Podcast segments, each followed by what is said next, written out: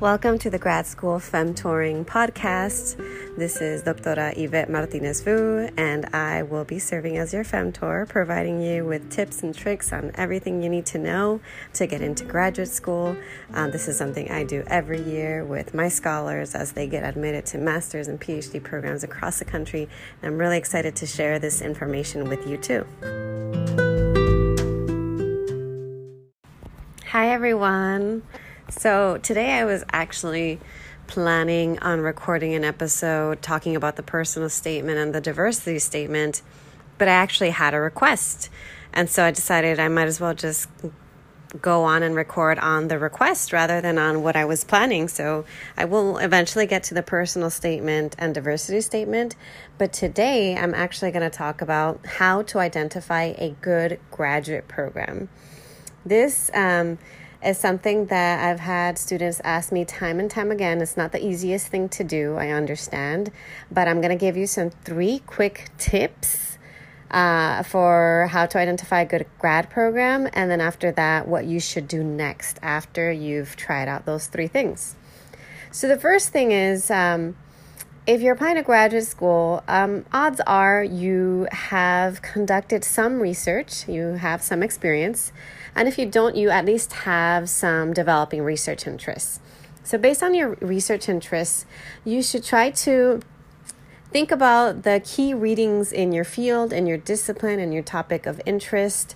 And then from there, identify um, who are the, the key players, who are the scholars that you keep running into.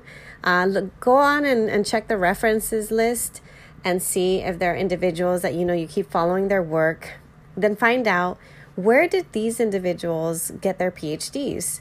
Where are they employed now? How do you do that? Well, a quick Google search will let you know where they're employed.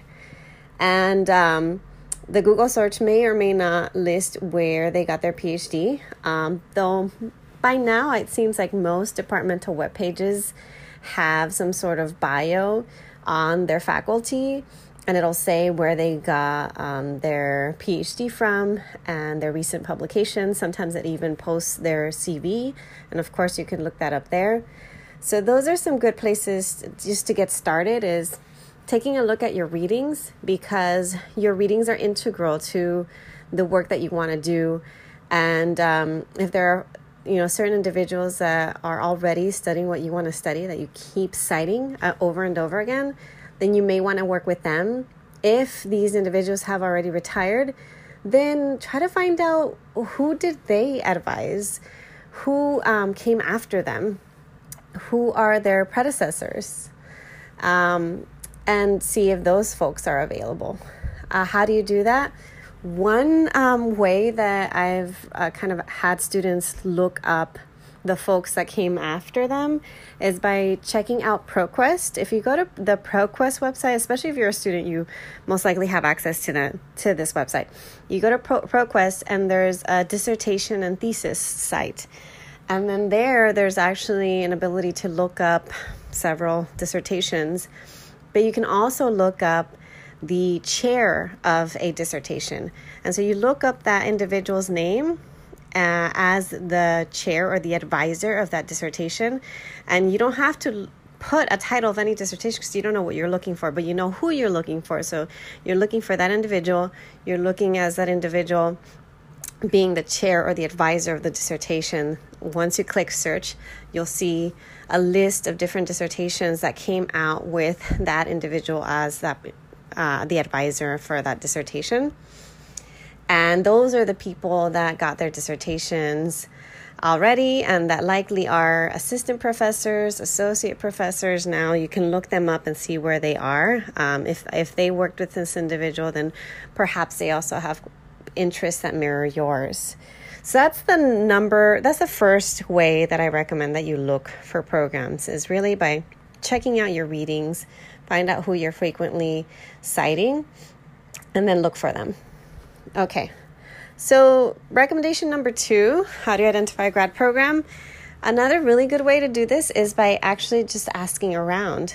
Ask your faculty mentor if you have one. Ask other professors in your department, maybe people that you've taken classes with talk to your TAs and let them know do they have any recommendations for graduate programs and um, sometimes they'll even tell you which programs to stay away from. You may want to ask them why.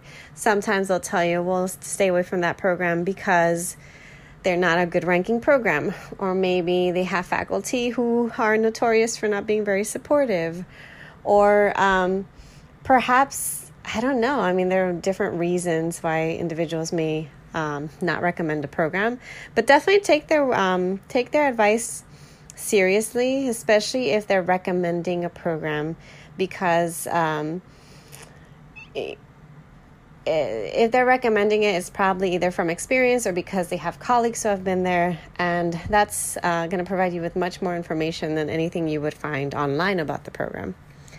So that's number two. Recommendation number two how to find a grad program is by reaching out to your network, talking to professors and TAs, and asking them if um, they recommend any particular program and why. The third way um, is actually the way that students most often, at least in my experience, look for programs. And it's not the most efficient way to look for programs, but it still works. And this is by checking out the US news and reports and identifying the top 10 to 20 programs in your discipline.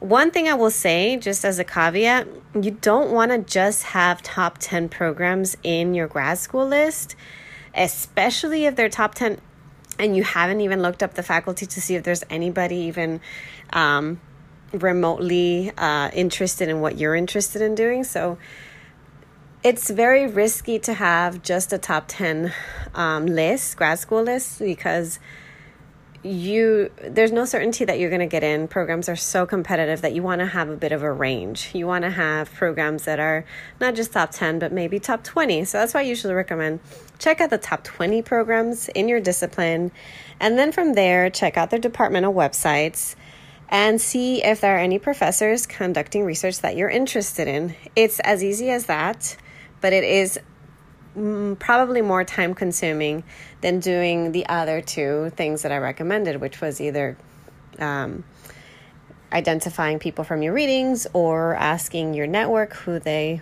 recommend or what programs they recommend. But again, checking out US News and Reports doesn't hurt. You probably don't want to be applying to the school that's ranked number 55 in your discipline because um, having a PhD from that discipline may not necessarily get you the kind of job that you may want after that. And there are reasons why they're ranked number 55. And if it's a really, um, it's a school that you're really excited about and you still want to apply even though they're numbered 55, then um, I would want you to seriously consider contacting recent graduates from that program to see what they're doing now, just so that you can get an idea of where you'll end up. And who knows, it might not be so bad.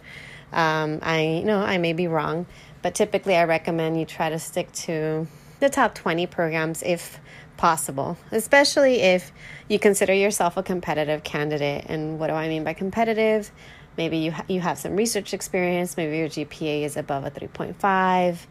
Uh, maybe you scored average or above average within the GREs.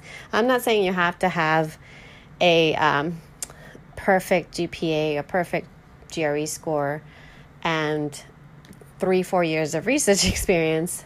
Um, but you do have to have some experience and a decent GPA and a decent GRE score to um, to have a good chance of getting into a top 10 program. Okay, so those are my quick tips, three tips for how to look up a good graduate program. And the next thing that you need to do after this is, um, and this is what you need to do if you're applying to graduate school this cycle. If you know you're not going to apply until next year, then it may be too early to do this now.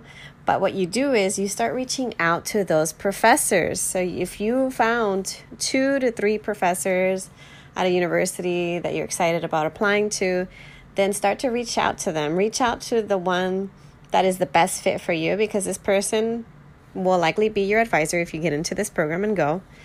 And you schedule to or you um, reach out to them to schedule a time to meet with them when you meet with them This is a time for you to get to know them, for them to get to know you. Remember, you're you get to interview them too, so this is a time to find out if they're a good fit for you. And also, this is the time for you to ask them if they're accepting graduate students this cycle. This is important to do and this is a requirement if you're in STEM. If you're in STEM, you absolutely need to reach out to your professors, the people that you're interested in working with, and yes, for every single school on your grad school list, because you don't want to be wasting your time applying to a graduate program if that um, individual or the individuals you're interested in are not accepting students. And in a lot of STEM fields, if you don't reach out to them and get an informal yes from them before you apply, that yes, they're accepting graduate students and yes, they're interested in you, they're not going to admit you uh, if you didn't reach out to them beforehand. So I just want you to know that because not everybody realizes this when they're applying to grad school, or they may find out too late, and um, it can just kind of uh, complicate things if you find out later than than you hoped. For humanities and social science students, even though it's not a requirement per se, I still highly recommend it. I do think that it helps out a lot. A lot of times, our students or my students, if you're like low income first gen, there's a lot of imposter syndrome that you're going through. You probably think that, oh, if I meet with them, then they're going to realize that um, that I'm a fraud, that I didn't read their work, I don't know what I'm talking about. I'm going to um, make a fool of myself. They're going to remember who I am and they're going to automatically reject me. I know um, you're having these feelings because I've had the exact same feelings of how in the world am I going to read? I don't even know who this person is. I haven't read their whole article. Maybe I just read the first few pages of their book, or maybe I just read the abstract of something. They seem really cool, but I, I'm not 100% confident in myself. Um, I know that feeling. I know it's a lot of professors. Let's say you have a dozen schools, and for all of them, you're reaching out to one professor, and for all of them, you're trying to read at least one article. Then you have a dozen articles to read, and that can seem overwhelming. So don't let that get in the way of you reaching out to them. In fact, reach out to them before you've even finished reading their work. Um, you want to read some some of it because you don't want to just flat out reach out to someone who um, maybe isn't a good fit because you didn't do enough research. So do you do want to do some research, but then you'll have that that time. It's almost like accountability. You're instilling accountability for yourself because you'll have some time in between when you reach out to them and then you schedule that time. So I know that's what I would do when I when I was an undergraduate was reach out to people and then I'd get really nervous and scared and it's like, "Oh no, now I really need to read their work." Well, then yes, that's what I did because I knew that I had a meeting with them in a few days. I'd carve out some time to read their work, take some notes, um, schedule a phone meeting with them, have my notes in front of me while I was talking to them, and I would have my questions that these were questions that I would ask them um, in case there was awkward silence or in case I felt uncomfortable or I felt like I was blanking out or got super nervous. Um, keep in mind, I was that undergraduate that was very introverted. Um, and so these are some of the things that allowed me to still go through the process and the steps to get into graduate school despite um, how much um, I was struggling with imposter syndrome and really just wanted to run away and not talk to anyone. Um, but those are my tips. I wanted to keep this short. I actually wanted to keep it under 10 minutes, but I didn't quite do that. Just three tips. Take a look at your readings, talk to your networks, look up the US News and Reports top 20 programs, and then once you've done that, um, one of the three and you have a good um, list of grad programs, start contacting these professors. If you um, are struggling with um, wanting to know what to ask them, feel free to send me an email and I'll gladly share, you know, some tips for questions that you could ask them uh, when you're first reaching out to them. All right, good luck.